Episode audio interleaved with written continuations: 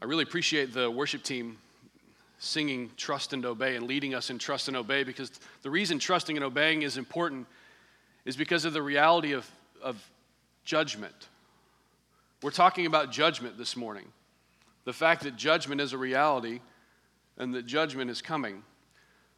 This week in staff meeting, we were trying to find which songs praise God for his righteous, just, and impartial judgment. And we came up with a list so short it didn't exist. Um, I was reading about Pastor John Piper in 1980 when he preached through these verses. He said, I went through two Baptist hymnals and couldn't find anything about praising God for how good of a judge he is, because it terrifies us. And then, probably our most reserved and quiet staff member, Annie Wetzel, said, I say hellfire, you say brimstone, hellfire.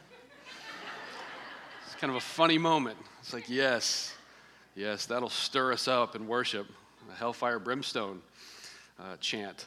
But we are talking about judgment this morning. And it's an important topic. I'm going to be honest. As I dug into the word this week, I found myself convicted of things that, frankly, I've just never been convicted about. And so um, we're going to walk through it carefully this morning. Um, but I know there's a lot of very different backgrounds when it comes to what we've been taught about the judgment of God. Obviously, the hellfire and brimstone is one. We're going to consider a few others here in a moment. So, last week, we looked at Romans 2 1 through 4 and found that Paul was expressing that God's wrath is towards unrighteousness because unrighteousness suppresses the truth. And as he was addressing that reality of unrighteousness suppressing truth, so God's anger isn't just random, he's not capricious, he doesn't just throw thunderbolts at whoever he you know decides to throw a thunderbolt at. That's not how our god works. It's very specific. His wrath his anger his holy anger is toward unrighteousness because unrighteousness suppresses truth. God's all about the forward movement of truth. And then he addresses a group of people who have abandoned god and embraced worldliness and were doing horrible wicked things living lives of unrighteousness. And they were recruiting others by saying hey we give approval to you if you do the same bad things that we do we can see that in, in lots of settings in our community where someone does something bad and they recruit others to do the bad things with them. And while he's addressing that group, what we find is this other group over here of, in this setting, it was very judgmental, hypocritical Jews. And what they did was they looked at that group and said, Yeah, Paul, they are disgusting and they are so going to get judged. And Paul kind of does the record scratch, like, what? Are you, excuse me? And he draws his attention over to them and he says, Hey, you got a problem because you're doing the same things they're doing, but you're condemning them. So you're guilty of hypocrisy and, and you're guilty of double standards, and that's a bad thing. And so Paul, turning his attention to this group, is emphatic in helping them to understand that they were condemned and their only hope was Jesus. They had supposed and presumed upon God's kindness that they would never be judged because they were already saved. And God, in their judgmental hypocrisy, meets them with kindness. That was the marvel of last week's text, that he meets them with kindness. They're doing this wicked thing, condemning others. There's double standards, there's hypocrisy. We hate that in our community. We've seen it in all the racism that's been on the news the last couple weeks. Double standards and hypocrisy. I'm better than you. Uh, I'll be judged by a, di- a different measure than you're judged. And we hate that. Our children see it. We talked about that last week, that they can see through it quickly because it's so obvious. But somehow in that mess, God meets them with kindness, giving them the unimaginable opportunity and even ability to repent of their sin and follow Jesus. Which brings us to our focus today in 2 5 through 11. Look at 5 with me. Romans 2, verse 5. But because of your hard and impenitent heart, you're storing up wrath for yourself on the day of wrath when God's judgment will be revealed. He will render to each one according to his works. To those who by patience and well doing seek for glory and honor and immortality, he will give eternal life. But for those who are self seeking and do not obey the truth, but obey unrighteousness, there will be wrath and fury. There will be tribulation and distress for every human being who does evil the Jew first and also the Greek. This is news to the Jews. The Jews are like, what? The Jew first? No, we're saved. We're good. We have Father Abraham. He's saying, no, no, no. The Jew first and also the Greek, every human being who does evil. But glory and honor and peace for everyone who does good, the Jew first and also the Greek. For God shows no partiality. Here we find the source of their thinking.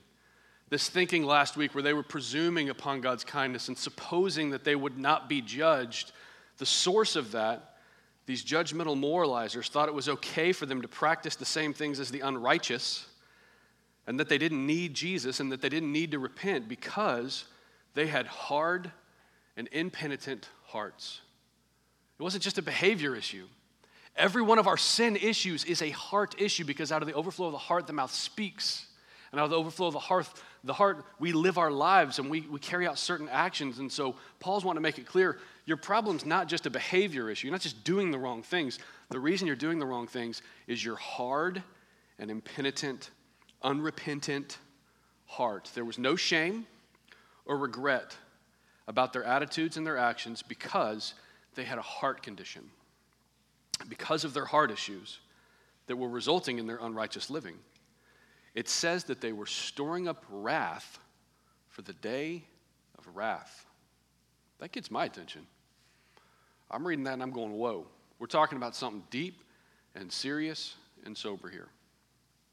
They are storing up wrath for the day of wrath. So, in this first part, we establish two things that are important for us to know this morning. Here's the two things that we establish. First, there will be a day in the future when God judges. That's, that's our first thing that we see established. There will be a day. It says, on the day, um, they'll be storing up wrath for themselves on the day of wrath when God's righteous judgment will be revealed. So there'll be a day where God's righteous judgment is revealed. That's number one. And then number two, this group will receive wrath.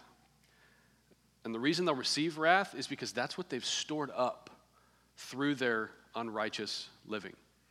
It's like what they invested. It's like that's the return on their investment. They invested in lives of fleshliness and lives of unrighteousness and lives of whatever they wanted, when they wanted, how they wanted. And the return on their investment will be on the day of judgment wrath. So that, that's the two things we see established up front here. So we might ask this question how does God's judgment work? It can be a really confusing topic. How does this whole thing play out in the end?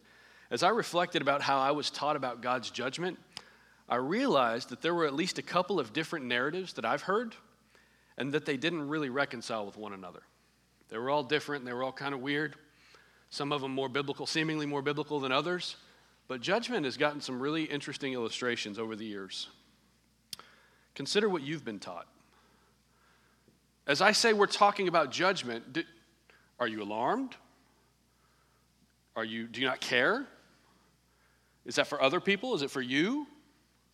What's it going to be like? Is it shame? What, what is it? So uh, I want you to really consider what you've been taught this morning because that's, that's a good way to go to the scriptures and say, okay, God, tell me what's true. As I went through this exercise and asked others about their experiences, I found that there were indeed a lot, there was indeed a lot of confusion when it came to God's judgment. So here's some possibilities that, that may be your experience, and it's, it's at least a sampling of the experience of those that I talked to this week. The first one is that only unbelievers will be judged. So you get to heaven. One thing that's presented is like there's two lines.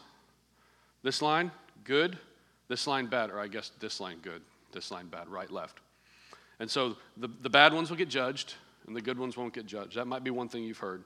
And so when you hear about judgment, you might be like, all right, cool, let's go to lunch. I'm good because I'm a good one. The second narrative is the slideshow of shame. You ever heard that story? Seriously, raise your hand if you've been heard of the slideshow of shame when it comes to judgment. Okay. So, so that, that's where, apparently, before you enter into the eternal bliss of unhindered union with God through Christ, there's going to be a moment where God pulls together all your family and all your friends, your aunts and your uncles, and he runs the slideshow of all the stuff you did that they didn't know about. And he runs that show, and you're filled with shame and guilt and more shame and more guilt. Just right before you go into eternal bliss. Just one last, just hammer. Sounds great, right? So we have the only one set of people will be judged. We have the slideshow of shame or that all will be judged, but then when you start talking about, well, how will everyone be judged, you realize, well, it seems like maybe different people are judged a little differently. That's at least a few of the narratives that I've heard growing up. You may have others that you've heard. Given that there's such a variety of different teaching on, teachings on judgment, our outline for the morning is going to come in the form of questions and answers. I want to be as clear as we can be this morning because I know we're talking about something where everyone's coming in with different presuppositions, different perspectives, and I want us to have just a clear outline of questions and answers. And I want to encourage you to take notes. If you don't take notes, today's a great day to start. I take notes because I don't remember the important stuff naturally. I need to go back to my journal or my notebook and be able to say, oh, that's something I need to think about. God actually says in His Word, think over what you have heard and I will give you understanding. So there's a biblical principle that you're not going to understand everything you need to understand in this moment, but you're going to hear some things and see some things that you need to think over and God will give you understanding. So I encourage you, do not take my word for it this morning. Go to God's Word and take some notes. So, the four questions, don't put the slides up yet. We'll, we'll get to them in a minute. But for the four questions, here, here's the questions we're going to ask and answer this morning. And it'll be our outline for the morning. Number one, who will be judged in that last day? Number two, how will they be judged in the last day? Number three, what will this judgment reveal? And number four, what does this mean for professing Christians today? Number four is kind of our application, sort of the so what um, in response to the text. So, slide number one, you can go ahead and put that up. Or slide number two. Or three. That one. Who will be judged in the last day? Look at verse 6. 2, 2 6. We already read it this morning, but it says, He, God, will render to each one according to his works. The answer here is everyone. It says to each one or to everyone. So every Jew plus every Greek equals everyone. There was no one who could say, I'm neither a Jew or a Greek. That's everyone. If you're not a Jew, you're Greek or, or Gentile at least. And if you're not a Gentile, you're a Jew. And so this is everyone. So our answer is who will be judged the last day? Everyone. He will give to each, he will render to each according to works. So it's a mistake to think that any of us will not be judged on the last day. Does that make anyone squirm in your chair a little bit?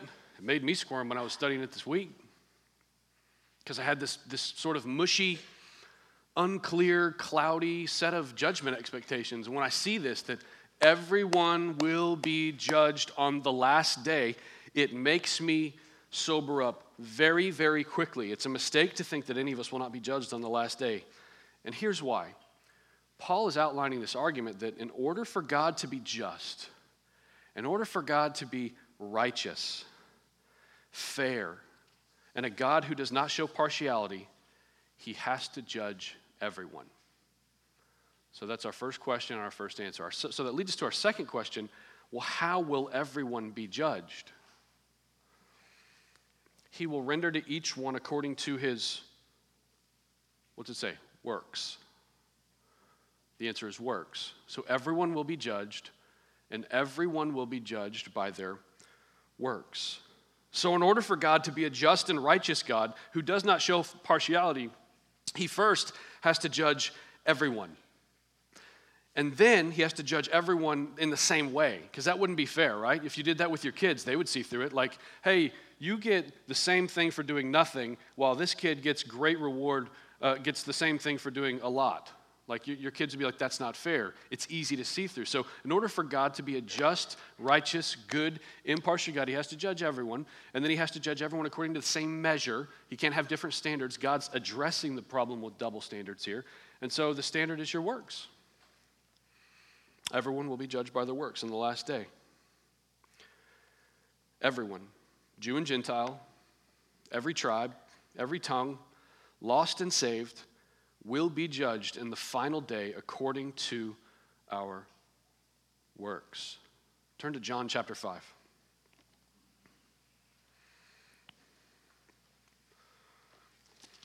John 5 25.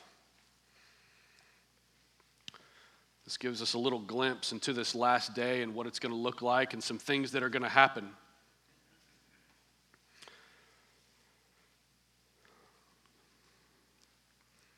Talking about the authority that the Son has from the Father. And it says in 525 of the book of John, Truly, truly, I say to you, an hour is coming and is now here when the dead will hear the voice of the Son of God, and those who hear will live.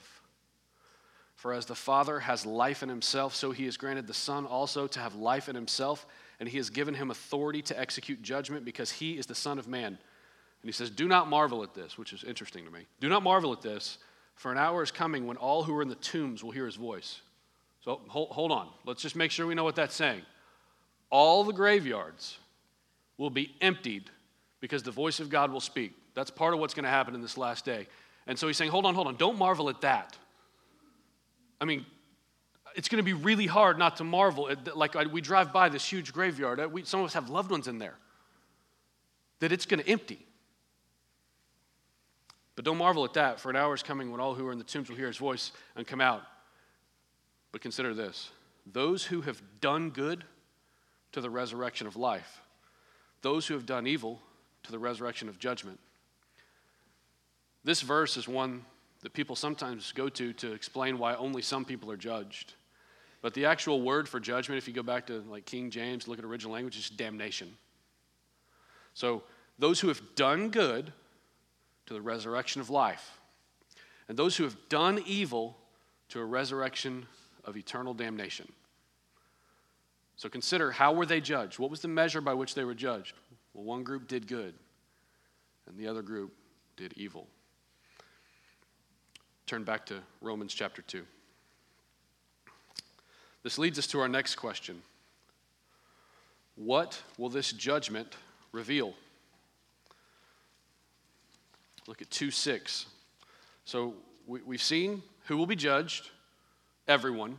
We've seen how will everyone be judged according to their works. And then this next question is what will this judgment show? What is God wanting everyone to see in this last day? Rather than just a slideshow of shame, it's more of a reckoning of the judgment that God has already going, done and is revealing for eternity. So, what will it reveal? Look at 2 6. It says, He will render to each one according to his works. And then in 7, it says, To those who by patience in well doing seek for glory and honor and immortality, He will give eternal life. But for those who are self seeking, and do not obey truth, but obey unrighteousness, there will be wrath and fury. There will be tribulation and distress for every human being who does evil, the Jew first and also the, to, to the Greek. But glory and honor and peace for everyone who does good, the Jew first and also the Greek. For God shows no partiality. It's apparently very important for Paul to get the point across that God is not partial, He is impartial, He is fair, He is righteous, He is just. So this judgment reveals, first, that some have sought for glory and honor and immortality by patience and well doing, and to them, it's a good day. To them, God will give eternal life. The original word for this patience and well doing signifies active manly fortitude. I've never been so excited to find a phrase that was so emphatic when you look at that original language. Active manly fortitude. If any of you men in here think that it is not a, a manly thing to be faithful and to follow after God and to repent of your sins and to put pride and anger away, what it takes to follow God is active manly fortitude. An active manly fortitude in what? These um, people have sought for God's glory and honor, knowing that God alone grants immortality. This is the practice of their lives. This is what they do day in and day out. This is how they are character, um, characterized. It's what Paul mentions in Romans 1 5, where he calls it obedience that comes from faith, because obedience always comes from faith. And this is what the obedience looks like. They seek after the glory and the honor and the immortality that can only come from God. So, what do those words mean? Well, when we seek glory, it means we desire to be transformed, transformed by God into the image of His Son. It's a process the Bible talks about as sanctification. So we seek glory. We're seeking to be transformed into the image of the Son, reflecting the glory of God to the world. That means that we seek for people to be able to look at our lives and see God, not just us. And we're saying that that only happens when God changes us and God fulfills that in us and God empowers that in us. When we seek for honor, it means we desire that God would be pleased with us, which we know is only possible, again, by His power. So, for this first group, what's revealed on the day of judgment, this judgment day for this group will be wonderful because they will receive the resurrection of life, they will receive eternal, um, unhindered access to God in Christ. But then there's another group. Remember our question what will this judgment reveal? Well, for this group, God's judgment will reveal that the others who don't practice that life, but who are self seeking, so self seeking is a problem, but it's a problem that comes from a hardened and impenitent heart, who are self seeking, and those who do not obey the truth, and those who do obey unrighteousness, which is the aim of God's wrath, think practicing unrighteousness. For those, there will be wrath, fury, tribulation, and distress for everyone who does evil. But glory and honor and peace for everyone who does good. Why? Because God is impartial. So at this point, you might be thinking either Paul has lost his mind or maybe Pastor Scott has lost his mind because I am not saved by my works. I hope there's a little bit of your soul going, you better get to the next point. You better uncover what's, what's being hidden right now. Wait a minute, if I look a little further in Romans, it says, For by works of the law, no human being will be justified in God's sight. No one's justified by their works. What are you talking about? This is crazy talk. But apparently, Paul wants to make another point before he makes that point because we have such a tendency to misapply it and misunderstand it. What I mean is this. You might ask, how is it that Paul is saying, I'll be judged according to my works as opposed to according to my faith? I am saved by faith. No one is saved by the works of the law. So, how does this work? We're saved by faith alone. How does that work, Paul? And to that question, Paul would emphatically agree. Nobody can be saved by the works of the law. So, don't get confused this morning. The message isn't you better go do some good work so on the day of judgment you don't get popped. That's not the message. That's not what Paul is saying. Nobody can be saved by good works. But before making the point, which he will make in chapter 3, Paul seems to find it a very important moment to stop down and make sure that we don't misapply and misunderstand what he's going to say. Paul is saying no one will ever be saved by works, but don't take that to mean that your works aren't important. No one will be saved by works, but please don't misapply that and make that to say your works aren't important. And here's the deal Christians are very guilty of this. You've heard Ben preach about the, how a lot of churches have become bricked over revival tents, and the goal is just to get people saved. And the thinking behind that is that we just got to get them saved because judgment's coming. And if you're saved, then you don't have to worry about judgment. But if that church then spends no time in discipleship, no time in accountability, no time in providing opportunities for their body to seek to do good to others, to serve others, to pour themselves out for the afflicted, for the lost, for the hungry, for the poor, for, for, the, for whoever is in need, but it's just get them saved, get them saved because judgment's coming, get them saved because judgment's coming. They are guilty of the assumption that Paul is saying, don't do that. You cannot be saved by your works, but please do not make the mistake that that means that your works aren't important. If you're sitting there as a Christian being kind of sitting there saying, well, I mean, if I do good stuff, that's just kind of icing on the cake, but it really doesn't matter because I'm saved by my faith. I think Paul's talking to you here. For as you are saved by faith, you will be judged by works.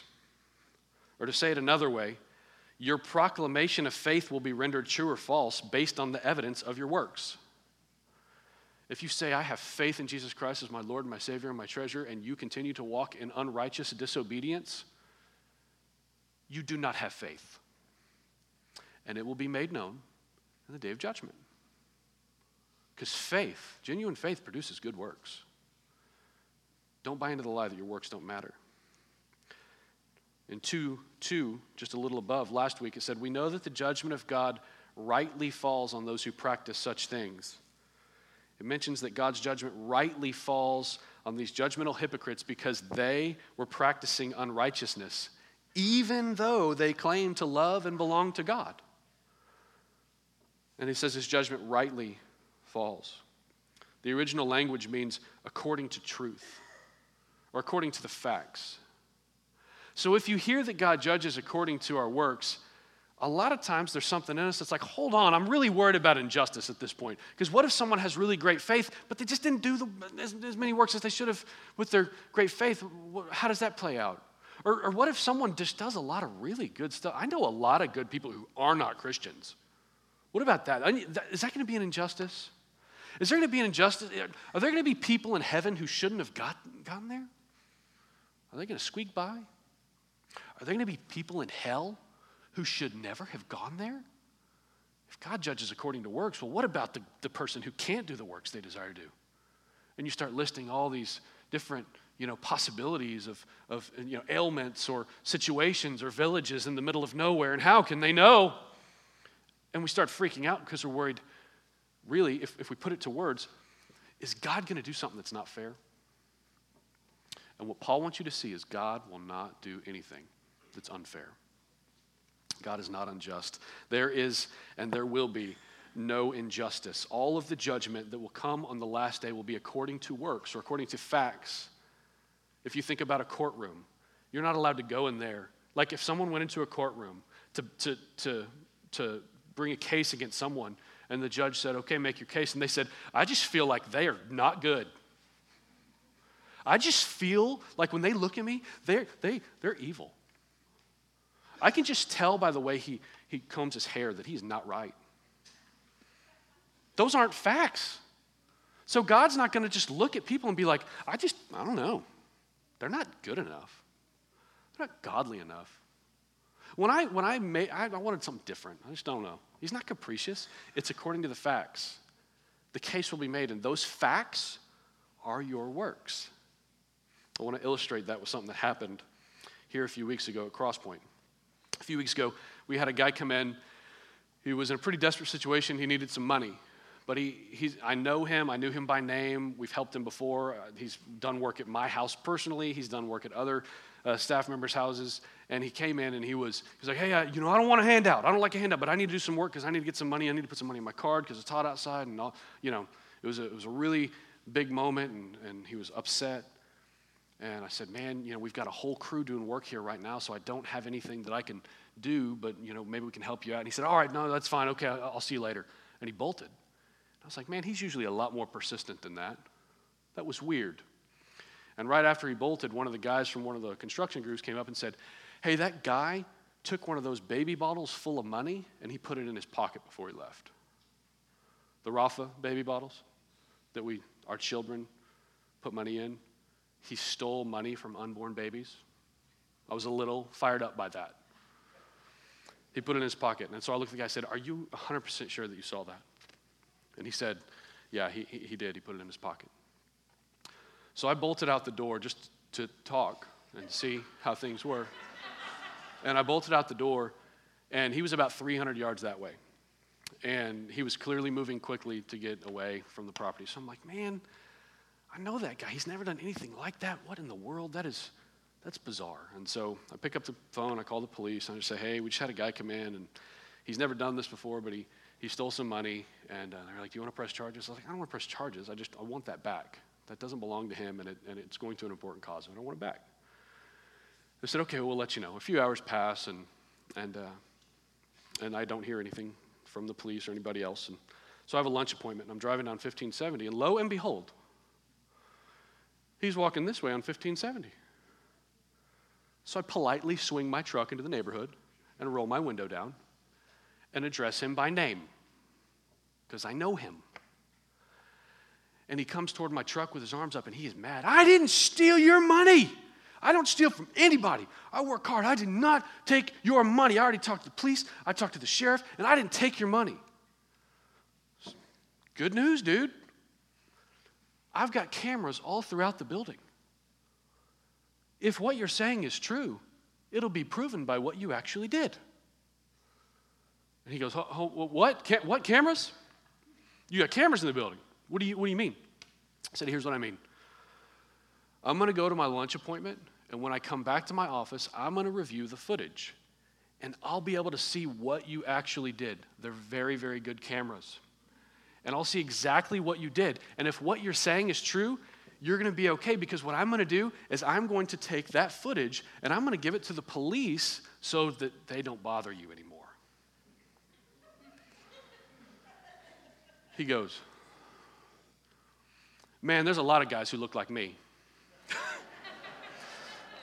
it's like, Oh, have you done this before? Yeah. He said, There's a lot, of guys who look like him. And I said, Well, you're still in luck. You're the only five foot nine male with black pants and a black shirt and a red bandana who's come through my office today. So it'll be guaranteed. We'll be able to tell if you didn't take it, it'll be obvious that you didn't take it because there's a camera pointing right to where those bottles were. He goes, Okay, I'm going to be straight with you. I took it. So when he realized there will be no injustice, he, he was like, Oh, injustice, I didn't do that. There's going to be an injustice. There's a lot of guys who look like me. And I said, No, no, no, there's no injustice. We'll only be judged according to what you actually did. I'll, have a, I'll be able to review the tape. And when he realized that, he, he confessed his sin and he repented. And he promised me he's going to bring that money back at some point. And I'm going to hold him to it. That's a lot of what's going on here in Romans 2. We're saying, I'm putting my faith in Christ. We're saying, I believe in Jesus. And God says, Good. We will be able to know that by looking at what you actually did. Now, notice what it doesn't say right? It doesn't. What if I had told him, you know what?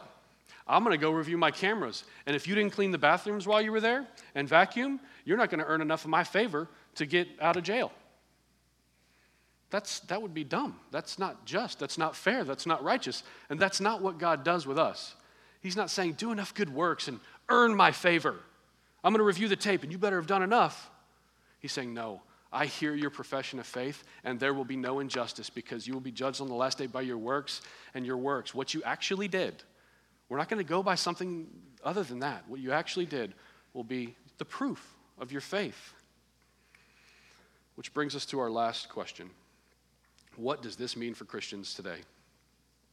So we've considered who's going to be judged. We're going to consider, we considered how they're going to be judged. We considered what that judgment reveals. And then finally, what does this mean for Christians today? I think it's really important to make sure not to minimize the importance of good works, but there's maybe nothing more dangerous than talking about good works in the wrong context. That's been my biggest fear for, on this sermon, is that someone would leave here and be like, I just got to do more good stuff or I'm going to hell.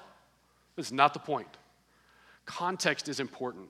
And, and really, it's, it's difficult to just take these few verses because Paul develops the point he's making for the next 11 chapters, and he gets to the application in chapter 12. So, Paul has a lot more to say about what's going on here, and I think what he has to say will help us in answering the question so, what does this mean for us today? And one, th- one of those things is in Romans 7, verse 4. I want you to look at Romans 7 4. In case you're still wondering if you have to do the works of the law to get saved and to earn God's favor, Paul is very emphatic about saying, no, no, no, that, that's not how it works.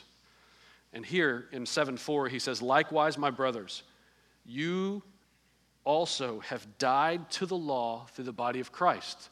In Christ, you don't have to look at the rules and regulations and laws and be like, I got to do all that to get saved. You are dead to that law because you are alive in Christ.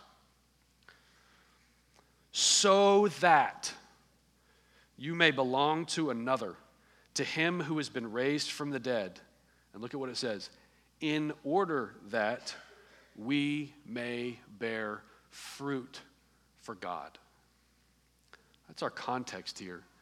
We're not trying to do the works of the law to earn salvation. Rather, as those who have salvation, we've died to the law so that we can bear fruit for God. This is important. It's a weird thing to sit there as a believer and think that what you do really doesn't matter.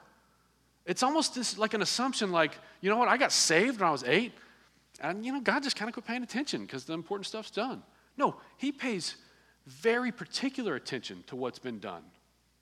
He cares about you. It seems hard to me, it seems like it'd be difficult to take seriously and have reverent awe for a God who's kind of a pushover. Like, oh, it's okay. What you do doesn't matter. He never says that. And if we assume that, we are assuming the same things that these judgmental and hypocritical Jews in Romans 2 were assuming. It also says in John 14 that God has given us the Holy Spirit as our helper. This is a part of his kindness. And in 1 Corinthians 10 13, it says, No temptation has overtaken you that is not common to a man. God is faithful, and he will not let you be tempted beyond your ability. But with the temptation, he will also provide the way of escape that you may be able to endure it. So, anytime you're tempted to sin, there is a way of escape. You can look for it and you can obey righteousness rather than obeying unrighteousness every single time. If you are in a sin or you have sin in your life that you keep going back to and you think, I just can't overcome this, God says, No, I have given you my Holy Spirit as a helper, and you have a way of escape every single time. You just have to find it. And usually it's through accountability and through discipleship. You will, there's a way of escape. Whereas Romans 14 23 says, anything that does not proceed from faith is sin. Anything. What that means is in this context, if I help the old lady cross the street and rescue the orphans from the burning, burning building and then give them all a scholarship to college, outside of faith, as, as noble as that all seems, it's still sin. But those actions are completely transformed when they're an expression of our faith. Anything done outside of faith is sin. So there's this question Do you daily depend on God for these things? The Holy Spirit, the way of escape, the ability to do things in faith, the ability to bear fruit for Him because we are dead to the law and we are alive in Christ. Do you believe that God helps us daily? Are you looking to God to help you daily to put sin to death in your life and to bear faithful fruit? Are you eager to do good works? Our application this morning is directly out of James chapter 2 and a little bit of Matthew 6. You can turn there or you can just listen. We're right here near the end, and I want everyone to hear this clearly. James chapter 2 would summarize Romans 2 in this way What good is it, my brothers? In verse 14, what good is it, my brothers, if someone says he has faith but does not have works? Can that faith save him? If a brother or sister is poorly clothed and lacking in daily food, and one of you says to them, Go in peace, be warmed and filled, without giving them the things needed for the body, what good is that? So also, faith by itself, if it does not have works, is dead. But some, someone will say, You have faith, and I have works. Show me your faith apart from your works, and I will show you my faith by my works. It's a very, very biblical principle. And it says in 26 For as the body apart from the spirit is dead, so also faith apart from works is dead. Dead faith is not saving faith. How do I know it's saving faith? Works. Look at Matthew 6. You don't have to turn there. Just a few little satellites here at the end of the sermon to give you something to chew on, because, like I said, don't take my word for it. Go spend time in the Word this week. Matthew 6 19 says, Do not lay up for yourselves treasures on earth, where moth and rust destroy, and where thieves break in and steal, but lay up for yourself treasures in heaven, where neither moth nor rust destroys, and where thieves do not break in and steal. For where your treasure is, there your heart will be also. For those in Romans 2 who had the hard and impenitent heart, they did not have treasure in heaven. They had treasure on earth because that's where their heart was. So, what the, you put these together, it's pretty much our application for the morning is prove your faith by your works. And in doing so, store up treasure in heaven on the day of judgment, it will be one or the other. It will be wrath or it will be reward. You won't get a combination. If you're sitting there wondering, am I going to have like the slideshow of shame and all this wrath that comes on me, and then I get rewarded according to the good works that I did, I do enough good works? That that's not the way it works. It's either wrath or reward, it's one or the other. Everyone will take sin with them into the final judgment day. All have sinned and fallen short of the glory of God. But for those who are in Christ, that sin is taken care of by Him. It's a beautiful moment for those who are in Christ. But on that final day, it's one or the other. It's wrath or reward. So prove your faith by your works, and in doing so, store up treasure in heaven. And please do not buy into the lie that your works don't matter. Your works matter greatly. Probably one of the biggest forms of hypocrisy that people look at the church at and accuse the church of is the fact that they don't do what they say, or they say one thing and don't do another. Don't buy into the lie that your works don't matter, but also, just as important, don't buy into the lie that you can do any of these good works outside of a life of Christ. Don't leave here thinking, I got to do those good works, and buy into a lie that you think you can actually do the good works that God's talking about outside of Jesus. It's only within the realm of faith. Romans 14, anything done outside of faith is sin. The most noble things that this world may look at and say, that's good. If it's done outside of faith, it's sin. So don't think your works aren't important, and don't think that you can do those right, faithful, fruitful works of God outside of Christ. If you're convicted about blank, God says do something about it. If you're convicted about racism, God says do something about it. If you're convicted about poverty, about orphans, about those who are hungry, about those who are lost, about those who have not heard the gospel, God in these verses lovingly says, You can do something about that. I give you my Holy Spirit. I provide a way of escape when you're tempted otherwise. Go move in faith. That's pleasing to God. That's the honor that you seek. It's, it's actually possible for you to do these works and for God to say, Well done. Who, what's better than that? Kind of what we talked about last week. What better motivation do we have to do good works other than we are saved? We have to get them in the right order.